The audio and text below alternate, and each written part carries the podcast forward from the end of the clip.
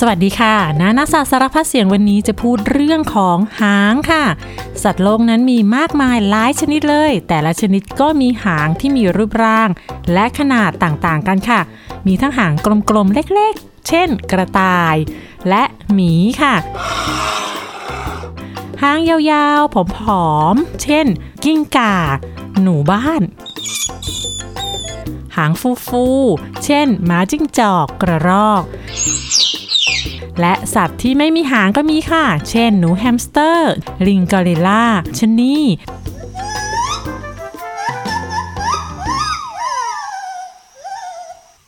สัตว์ต่างๆ นั้นมีหางแล้วก็ใช้ประโยชน์จากหางของมันด้วยเหตุผลที่แตกต่างกันอย่างมากมายเลยค่ะ แล้ววันนี้เราก็จะมาเล่าเรื่องของหางกันค่ะ ว่าหางนั้นมีไว้ทำไม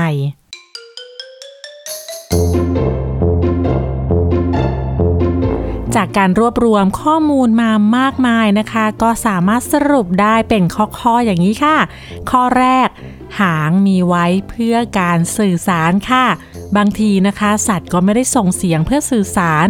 แต่มันนั้นใช้หางเพื่อจะบอกบางสิ่งบางอย่าง เริ่มจากเจ้าตัวที่อยู่ใกล้ๆเรามากๆแล้วเราสังเกตหางมันให้ดีๆนะคะ อย่างเช่นเจ้าหมาค่ะ เวลามันเจอหน้าเรานะคะ แล้วมันก็จะกระดิกหางดุกดิกดุกดิกไปมาพอจะเดาออกใช่ไหมคะว่า นั่นคือมันกำลังบอกว่าโฮ้ยคิดถึงจังเลย ดีใจจังเลยที่ได้เจอเรา และความเร็วในการขยับหางก็บ่งบอกถึงอารมณ์ของเจ้าหมาค่ะ ยิ่งตื่นเต้นยิ่งขยับเร็วค่ะ และเวลาที่มันกลัวนะคะ หางมันก็จะตกลงข้างล่างนะคะ เข้าไปในระหว่างขาเลยค่ะ เคยได้ยินไหมคะ ที่เขาบอกว่าโอ้โห กลัวสวิ่งหางจุกตูดไปเลย นั่นก็มาจากที่เจ้าหมาเวลาที่กลัวมากๆ แล้วก็วิ่งหนีหางของมันจะตกลงมาปิดก้นเลยละค่ะ น่าสงสารเนาะ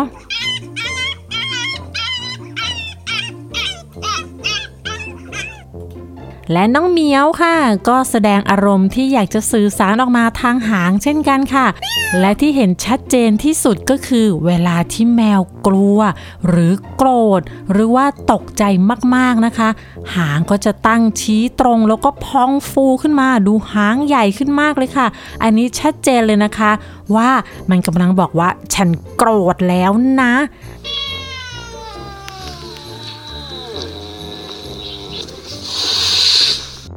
ส่วนตุ๊กแกจะใช้หางเคาะผนังเพื่อเตือนภัยตัวอื่นๆว่ามีผู้บุกรุกค่ะ ความสำคัญของหางต่อไปก็คือ มีไว้เพื่อป้องกันตัวค่ะ จิ้งจกตุ๊กแกและกิ้งก่าบางชนิดนะคะ ถึงเวลาจวนตัวที่จะโดนนักล่านั้นจัดการ เช่น มีแมวตัวโตไล่ตะปบนะคะ พวกมันก็จะสลัดหางของตัวเองออกค่ะ หางที่หลุดออกมาก็จะสั่นดุกดิกดุกดิกดุกดิกเรียกร้องความสนใจให้ผู้ล่างุนงงสงสัยมองไปที่หางนั้น แล้วก็สนใจหางนั้นแทนตัว และใช้ช่วงวินาทีนี้ละค่ะ วิ่งหนีแวบหลบไปอย่างปลอดภัยอยรอดได้เพราะหางจริงๆเลยนะคะเนี่ย แล้วก็รออีกไม่นานค่ะ หางใหม่ก็จะขึ้นแทนหางเก่าที่หลุดไป และหางก็ใช้เป็นอาวุธได้ด้วยนะคะ เช่นปลากระเบนค่ะ ที่โคนหางของปลากระเบนจะมีหนามพิษที่มีพิษร้ายแรง ปกตินะคะเจ้าปลากระเบนเนี่ยจะไม่ใช้อาวุธมีพิษนี้โจมตีใครค่ะ แต่มีไว้เพื่อป้องกันตัวค่ะ และหางก็มีไว้เพื่อการเคลื่อนไหวด้วย เช่น ปลาค่ะ พวกมันนั้นสามารถเคลื่อนไหวได้โดยการแกว่งหางจากด้านหนึ่งไปอีกด้านหนึ่งค่ะ แล้วใช้แรงบิดหางเพื่อเปลี่ยนทิศทาง ส่วนจระเข้นั้นนะคะ หางของจระเข้ก็ทำให้มันเป็นนักว่ายน้ำที่แข็งแรง และสามารถพุ่งตัวออกจากน้ำเพื่อจับเหยื่อได้ทันที และจระเข้ก็จะเก็บไขมันไว้ที่หางเพื่อใช้ในฤดูหนาวตอนที่ไม่มีอาหารกินค่ะ จระเข้ที่มีหางหนาอวบใหญ่จึงเป็นสัญลักษณ์ของจระเข้ที่แข็งแรง และได้รับอาหารอย่างดีค่ะ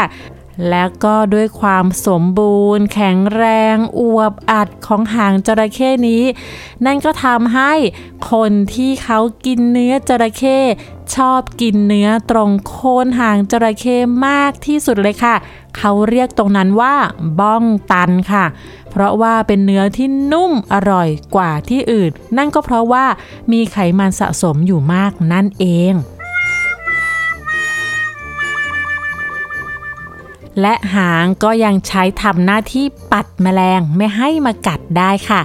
สัตว์ที่กินหญ้าเช่นวัว ควาย ช้าง ม้า และยีราฟ มีหางที่ยาว หางเหล่านี้ทำหน้าที่เหมือนไม้คอยปัดคอยตีแมลง เวลาที่มีแมลงมารบกวนนะคะ มันก็จะสะบัดหางโบกไปโบกมาไล่แมลง ช่วยให้สัตว์นั้นสามารถป้องกันตนเอง จากการถูกแมลงกัดได้ค่ะ แล้วความสำคัญของหางอีกอย่างหนึ่งที่สำคัญมากๆ นั่นก็คือ ช่วยในการเคลื่อนไหว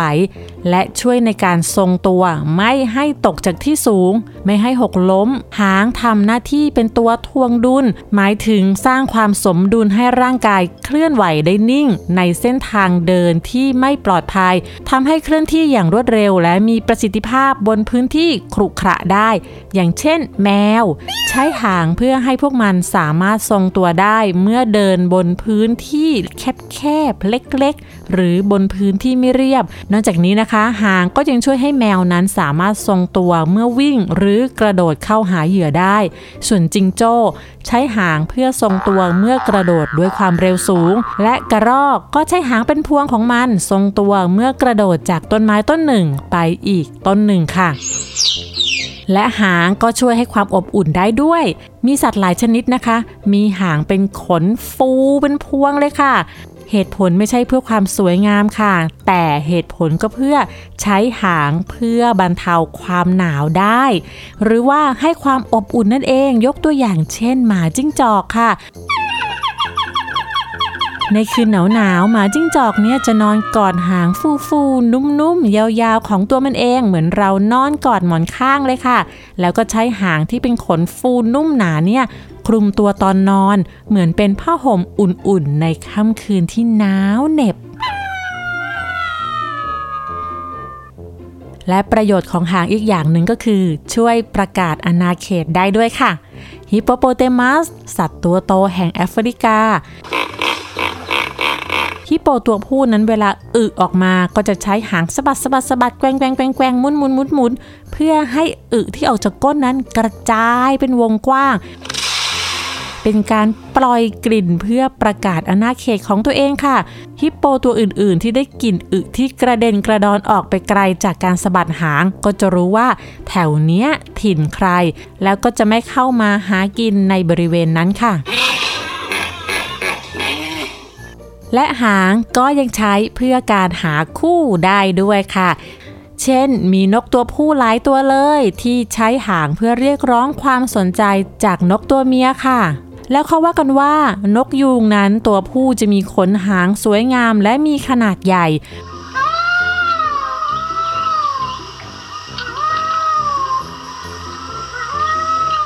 เมื่อต้องการเรียกร้องความสนใจจากนกยุงสาว เจ้าหนุ่มจะเกรงหางแผ่ออกเป็นวงกว้าง แล้วก็โชว์หางเพื่อโชว์ความสวยงาม แต่มีอีกข้อมูลหนึ่งที่บอกมาว่า เจ้าขนที่แผ่กว้างโชว์อวดสาวอย่างสวยงามที่เราเคยเห็นกันนั้น ไม่ใช่ขนหางค่ะ ว่าแต่มันคือขนอะไร เรื่องนี้ต้องถามลุงหมอเกษตร นายสัตวแพทย์เกษตรสุเตชะค่ะ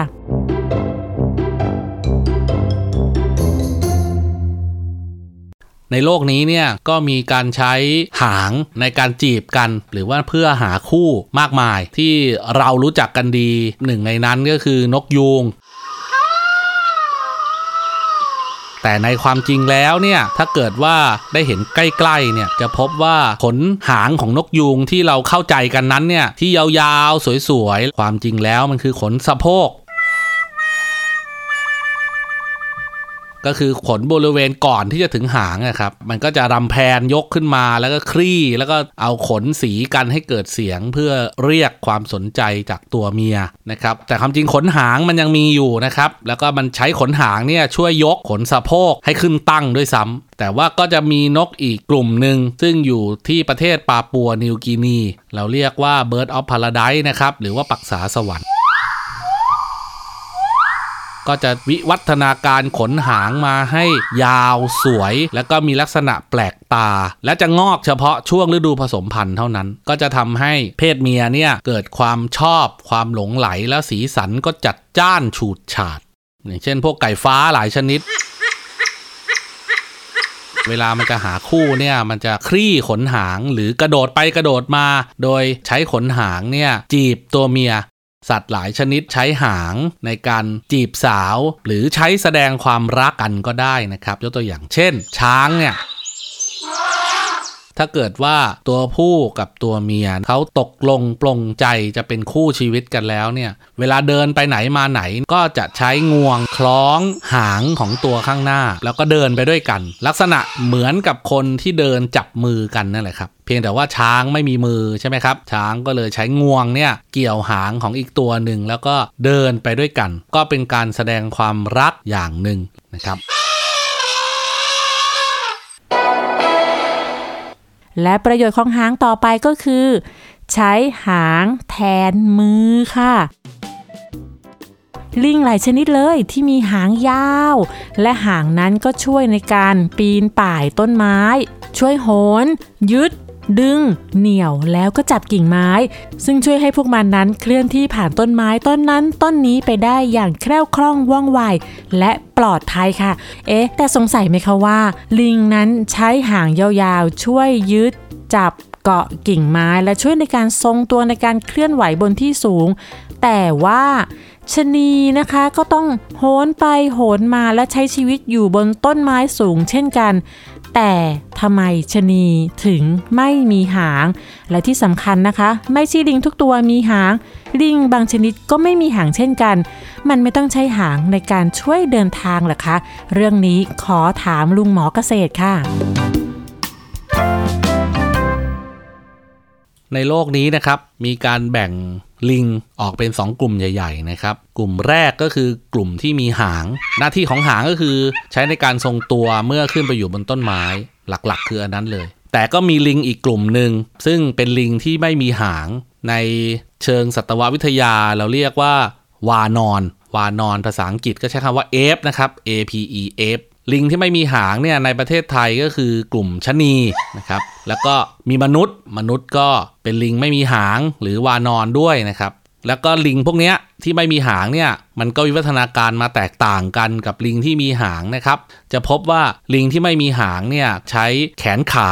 ในการปีนป่าย แล้วก็มักจะใช้ในการโหนแล้วก็โยนตัวเป็นหลักมากกว่าที่จะเดินไปตามกิ่งไม้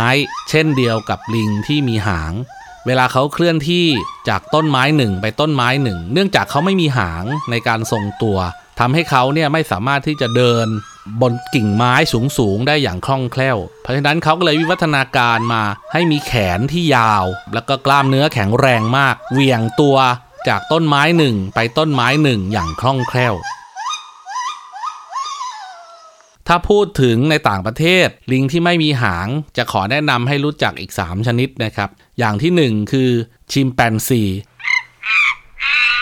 ลิงตัวดำๆใหญ่ ๆลิงชิมแปนซีเนี่ยเดินบนพื้นราบได้ แล้วก็หากินบนต้นไม้ได้ อันนี้ก็เป็นวิวัฒนาการชนิดหนึ่งที่ไม่จำเป็นต้องมีหางก็ใช้ชีวิตได้ อีกจำพวกหนึ่งก็คือ ลิงอูลังอูตัง ในประเทศอินโดนีเซียเนี่ยก็วิวัฒนาการมาไม่มีหางเหมือนกัน เป็นลิงขนาดใหญ่มากเลยนะครับ พวกนี้อาศัยอยู่ในป่าติดริมแม่น้ำก็จะใช้แขนและขาอันแข็งแรงเนี่ยพาตัวเองไปกินอาหารตามต้นไม้ต่างๆ แล้วก็ถ้าเกิดว่าอยากจะไปจากต้นหนึ่งไปอีกต้นหนึ่ง ถ้าเป็นต้นไม้ไม่ใหญ่มากก็จะโยกนะครับ โยกโยกจนต้นไม้ต้นนั้นเนี่ยงอไปหาต้นไม้อีกต้นหนึ่งได้นะครับ แล้วก็จะเดินทางต่อจากยอดไม้สู่ยอดไม้ด้วยวิธีนี้ อีกชนิดหนึ่งก็คือกอริลลา กอริลลานี่มาจากทวีปแอฟริกานะครับ เป็นลิงไม่มีหางโดยสมบูรณ์เลยนะครับ ตัวก็ใหญ่บางตัวนี่หนักถึง 150 กิโลกรัมเลยนะครับ โดยเฉพาะตัวผู้ พวกนี้อาศัยอยู่บนพื้นตลอดเวลาเหมือนคนเลยครับ ก็กินพืชผักเป็นอาหาร แล้วก็อาศัยอยู่บนพื้นตลอด อาจจะขึ้นบนต้นไม้บ้างนิดหน่อย แต่ว่าหลักๆ จะอาศัยอยู่บนพื้นจะเห็นได้ว่าการมีหางเนี่ย มันจะค่อนข้างสัมพันธ์กับการอาศัยอยู่บนต้นไม้ ยิ่งหางยาวมากก็จะอาศัยอยู่บนต้นไม้ สูงแล้วก็ใช้เวลาอยู่บนนั้นแทบจะตลอดเวลา ยิ่งหางสั้นก็ยิ่งอาศัยอยู่บนพื้นดินมาก หรือวิวัฒนาการใช้แขนขา ในการช่วยทรงตัวอยู่บนต้นไม้นะครับ พูดถึงเรื่องสัตว์ที่ไม่มีหางนะคะ มีสัตว์หลายชนิดเลย ซึ่งดั้งเดิมนั้นมีหาง แต่ว่ามนุษย์ทำให้หางของมันหายไปค่ะ สัตว์ตัวแรกที่จะเล่าให้ฟังนั่นก็คือแกะค่ะ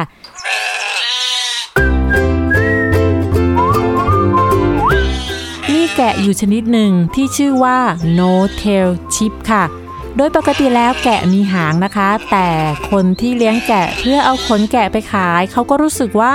หางของแกะเนี่ยช่างเป็นปัญหาซะจริง ๆ เพราะหางทำให้ตัดขนได้ยากขึ้น แล้วก็ยังเป็นแหล่งสะสมเชื้อโรคด้วยค่ะ เวลาที่ แกะอึออกมานะคะ บางทีก็จะมีอึติดอยู่ตามขนค่ะ และบริเวณใต้หางที่ติดกับก้นก็มักจะมีแมลงเข้ามารบกวน และแมลงเหล่านี้ก็จะไข่ไว้ที่ใต้หาง แล้วก็จะมีหนอนออกมาจากไข่ ซึ่งเจ้าหนอนนี้สร้างความเดือดร้อนรำคาญ ทั้งกับแกะแล้วก็คนเลี้ยงแกะด้วยค่ะ ก็เลยมีชายคนหนึ่งค่ะ ชื่อว่ามิสเตอร์เจมส์ W วิลสันค่ะ ได้สร้างแกะพันธุ์ใหม่ขึ้นมา เป็นแกะไม่มีหางชื่อโน No Tail Chip ค่ะ แล้วก็ไม่ใช่แค่แกะนะคะ มนุษย์ยังสร้างหมาพันธุ์ที่ไม่มีหางขึ้นมาด้วยค่ะ เขาบอกว่าเป็นการถอดหางของหมาออกเพื่อความคล่องตัวและความสวยงามของผู้เลี้ยงที่ชื่นชอบ มีหลายสายพันธุ์เลยค่ะ แต่ที่คนไทยคุ้นเคยแล้วก็รู้จักก็เช่น Bulldog English Bulldog French Bulldog ซึ่งนั่นเป็นหมาหน้าสั้นๆขนเกรียนๆตัวล่ำๆค่ะ แล้วก็ยังมีเจ้าคอกี้ หมาขนเยอะ ขาสั้น หน้ายาว ก้นใหญ่ๆ เป็นรูปหัวใจน่ารักน่ารักค่ะ เจ้าคอกี้ก็มีหางกระจุดเดียวเองค่ะ ซึ่งก็เกิดมาจากการที่มนุษย์นี่แหละค่ะ สร้างสายพันธุ์ที่ทำให้หางหายไปค่ะแล้วตอนนี้เราก็จะมาจัดอันดับสัตว์ที่มีหางยาวที่สุดในโลกแล้วล่ะค่ะ สัตว์ที่หางยาวที่สุดก็คือ ยีราฟค่ะ ยีราฟเนี่ยไม่เพียงแค่คอยาว ลิ้นยาว หางก็ยังยาวด้วยนะคะความยาวของหางราวๆ1เมตร หรือว่า 100เซนติเมตรเลยล่ะค่ะ ก็เจ้ายีราฟมันตัวสูงอะเนาะหางมันก็ต้องยาวตามตัว แต่ถ้าเราจะเปรียบขนาดตัวกับขนาดหางแล้วเราก็เรียกได้ว่ายีราฟเนี่ยก็ไม่ได้จัดว่าเป็นสัตว์ที่มีหางขนาดยาวเมื่อเทียบกับตัวนะคะ เพราะว่ามีสัตว์ที่ถ้าเทียบตัวกับขนาดหางแล้วเราก็มันมีหางที่ยาวกว่าตัวมากๆเลย ตัวแรกที่จะพูดถึงนั่นก็คือ เจ้าสัตว์ที่มีชื่อว่า ลองเอียจาบัวค่ะ เป็นสัตว์ฟันแทะเหมือนหนูที่ออกหากินเวลากลางคืน ตัวกระจิ้วเดียวค่ะ ขนาดตัวยาวประมาณ 3 นิ้วกว่าๆเอง มันมีหูที่ใหญ่มากๆ หูนั้นยาวเป็นหูกระต่ายเลยนะคะ วัดความยาวของหูแล้วเนี่ยเกือบจะเท่าความยาวของตัวมาเลยค่ะ รูปร่างเหมือนหนู หูกระต่าย ส่วนจมูกมันเหมือนกับจมูกของหมู ขาหลังก็ดูเหมือนจิงโจ้ แล้วหางมันก็ยาวยาวนะคะ ยาวเป็นสองเท่าของตัวเลย นั่นก็คือตัวมันยาว 3 นิ้ว แต่หางนั้นยาวถึง 6 นิ้วเลยละค่ะ หางยาวเป็นขนสั้นๆ แบบหางหนู แต่ว่าตรงปลายหางนั้นมีขนเป็นพวงก้อนกลมๆนะคะ การที่มีหางยาวนั้นก็เพื่อการทรงตัวที่ดีในการเคลื่อนไหวค่ะ เจ้าลองเอียจาบัวเนี่ย มีถิ่นกำเนิดในทะเลทรายทางตะวันตกเฉียงใต้ของประเทศจีนและมองโกเลียตอนใต้ค่ะ นั่นก็คือสัตว์ที่มีหางยาวเกือบจะที่สุดในโลกนะคะ และสัตว์ที่มีหางยาวที่สุดในโลกเมื่อเทียบกับขนาดของตัว นั่นก็คือ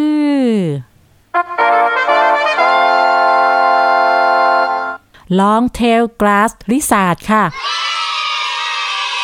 แปลเป็นไทยตามภาษาอังกฤษก็คือ กิ้งก่าหญ้าหางยาว ซึ่งชื่อก็บอกอยู่แล้วว่ามันหางยาวค่ะ long ก็คือยาว tail ก็คือหางค่ะ ที่ว่ามันหางยาวที่สุดในโลกนี้ เพราะว่าหางนั้นยาวถึง 3 เท่าของความยาวของตัวค่ะ นั่นก็คือตัวมันนั้นมีความยาวประมาณ 5 นิ้ว แต่หางเฉพาะหางนะคะ ยาวถึง 15 นิ้วค่ะ นั่นก็เท่ากับว่า เอาตัวมันถึง 3 ตัวมาต่อกันเลยนะคะ ถึงจะเท่าความยาวของหางค่ะ ไม่เพียงแค่มีความยาวอย่างเหลือเชื่อเมื่อเทียบกับตัวมันเท่านั้น หางนี้ยังสามารถสลัดทิ้งได้เมื่อถูกโจมตีเพื่อเอาตัวรอดค่ะ และก็ไปหาข้อมูลมานะคะว่า เจ้าตัวนี้มีในเมืองไทยด้วยละค่ะในข้อมูลที่ค้นหามานี้นะคะ เขาบอกว่า เจ้ากิ้งก่าย่าหางยาวที่เมืองไทยมีชื่อเรียกว่า สางห่าบ้างก็เรียกว่า จิ้งเหลนหางยาว บ้างก็บอกเป็นงูมีขา บ้างก็ว่าเป็นสัตว์มีพิษค่ะ นั่นก็คือสารพัดคำร่ำลือที่บอกต่อกันมานะคะ ซึ่งความจริงแล้วเจ้าตัวเนี้ยถ้าจะให้นึกภาพออกมันก็คือจิ้งเหลนหางยาวนั่นแหละค่ะ กินแมลงเป็นอาหารไม่มีพิษมีภัยกับใครเลย และหางก็ยาวมากๆ จนมีคนเข้าใจว่ามันคืองู แต่ว่าเป็นงูที่มีขาสี่ข้างโผล่มา ก็เลยคิดว่าเป็นงูมีขา ดูหน้าประหลาด จากนั้นก็จินตนาการว่าต้องมีพิษร้ายกัดแล้วตายแน่ๆ ซึ่งตอนนี้เราก็มีความรู้กันแล้วนะคะ เราก็รู้ว่าเจ้ากิ้งก่าหญ้าหางยาว หรือจิ้งเหลนหางยาว หรือสางห่าตัวนี้ เป็นสัตว์ที่มีหางยาวที่สุดในโลกแล้วก็ไม่มีพิษจ้า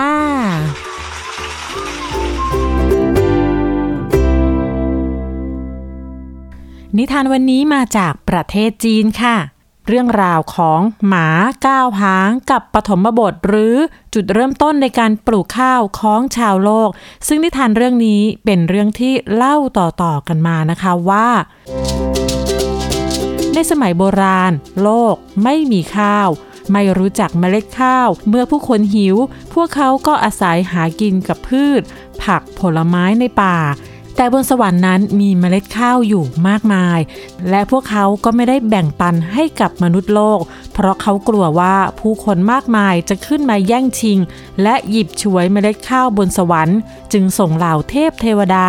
มาเฝ้าอยู่รอบหุบเขาที่ปลูกข้าว และไม่อนุญาต ให้เทพเทวดาทั้งหลาย ให้อาหารกับผู้คนบนโลก ต่อมาเมื่อมีผู้คนเยอะขึ้น เยอะขึ้นอาหารที่จะกินก็น้อยลงเรื่อยๆ ความอดอยากหิวโหยจึงเพิ่มพูน ผู้คนก็เลยส่งเจ้าหมาตัวหนึ่งที่มีก้าวหาง ขึ้นไปสู่หุบเขาบนสวรรค์ และเมื่อหมาก้าวหางได้ขึ้นไปถึงข้างบน ก็เห็นว่าบนสวรรค์นั้นมีต้นข้าวมากมาย ฉูช่อออกรวงเต็มไปหมด แล้วก็ยังมีกองเมล็ดข้าวอีกหลายกองที่อยู่บนพื้นดิน เจ้าหมามีความสุขและก็คิดในใจว่า ผู้คนบนโลกจะต้องรอดจากความอดอยากแน่ ๆ มันจึงเอาหางทั้ง9หางจุ่มลงไปในกองข้าวของสวรรค์ เพื่อให้เมล็ดข้าวนั้นติดมาให้มากที่สุด แล้วเมล็ดข้าวจากสวรรค์ก็ติดหางทั้ง 9 อย่างมากมาย แต่ว่าเทวดาได้เห็นซะก่อน ก็เลยไล่ตามเจ้าหมาก้าวหางไปจนสุดทาง แล้วก็ใช้อาวุธฟาดฟันไปที่เจ้าหมาอย่างรุนแรง เจ้าหมาได้หลบหลีกอาวุธนั้น แต่อาวุธก็ได้โดนหางของมันจนขาดไป 8 หาง เจ้าหมาก็เลยเหลือหางแค่หางเดียว แล้วก็รีบวิ่งหนีอย่างรวดเร็ว หนีออกจากประตูสวรรค์กลับมาบนโลกได้ โดยยังมีเมล็ดข้าวติดอยู่ที่หางหนึ่งหางเหลืออยู่ และเมล็ดข้าวนี้จึงเป็นจุดเริ่มต้นของการเพาะปลูกข้าวบนโลกมนุษย์ นับตั้งแต่นั้นเป็นต้นมา มนุษย์ก็รู้จักปลูกข้าวกิน แล้วก็ยกย่องเจ้าหมาก้าวหางผู้ที่ทำความดีแก่มนุษย์ เจ้าหมาได้นำเมล็ดพันธุ์มาสู่โลกและได้ช่วยเหลือชีวิตผู้คน เพื่อตอบแทนความดีและความกล้าหาญของหมา ผู้คนที่เลี้ยงหมาไว้ที่บ้านจะให้ข้าวกับมัน และรวงข้าวที่งอกออกจากต้นข้าว ก็เปรียบเสมือนหางสุนัข แล้วก็มีรูปร่างที่คล้ายกัน ยังมีชนกลุ่มน้อยที่เมืองจีน มีธรรมเนียมปฏิบัติที่ไม่เหมือนใคร นั่นก็คือมีงานเทศกาลชิมใหม่ และเทศกาลข้าวโก ซึ่งจัดขึ้นในช่วงเดือนกรกฎาถึงกันยายน หลังจากผ่านฤดูเพาะปลูกต้นข้าว และเริ่มออกรวงจนถึงช่วงนี้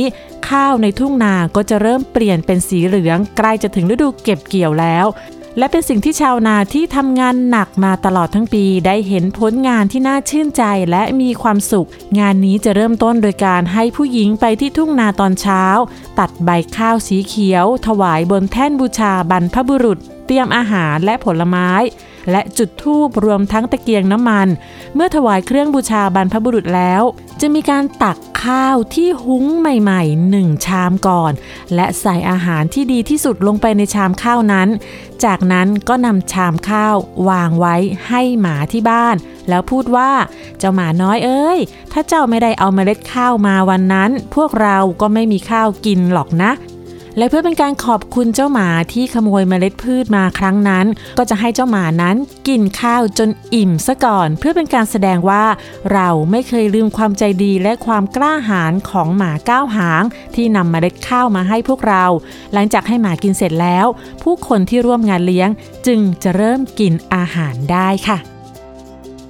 และทั้งหมดนี้ก็คือเรื่องราวของหางค่ะ และพบกันใหม่ในคราวหน้านะคะ วันนี้สวัสดีค่ะ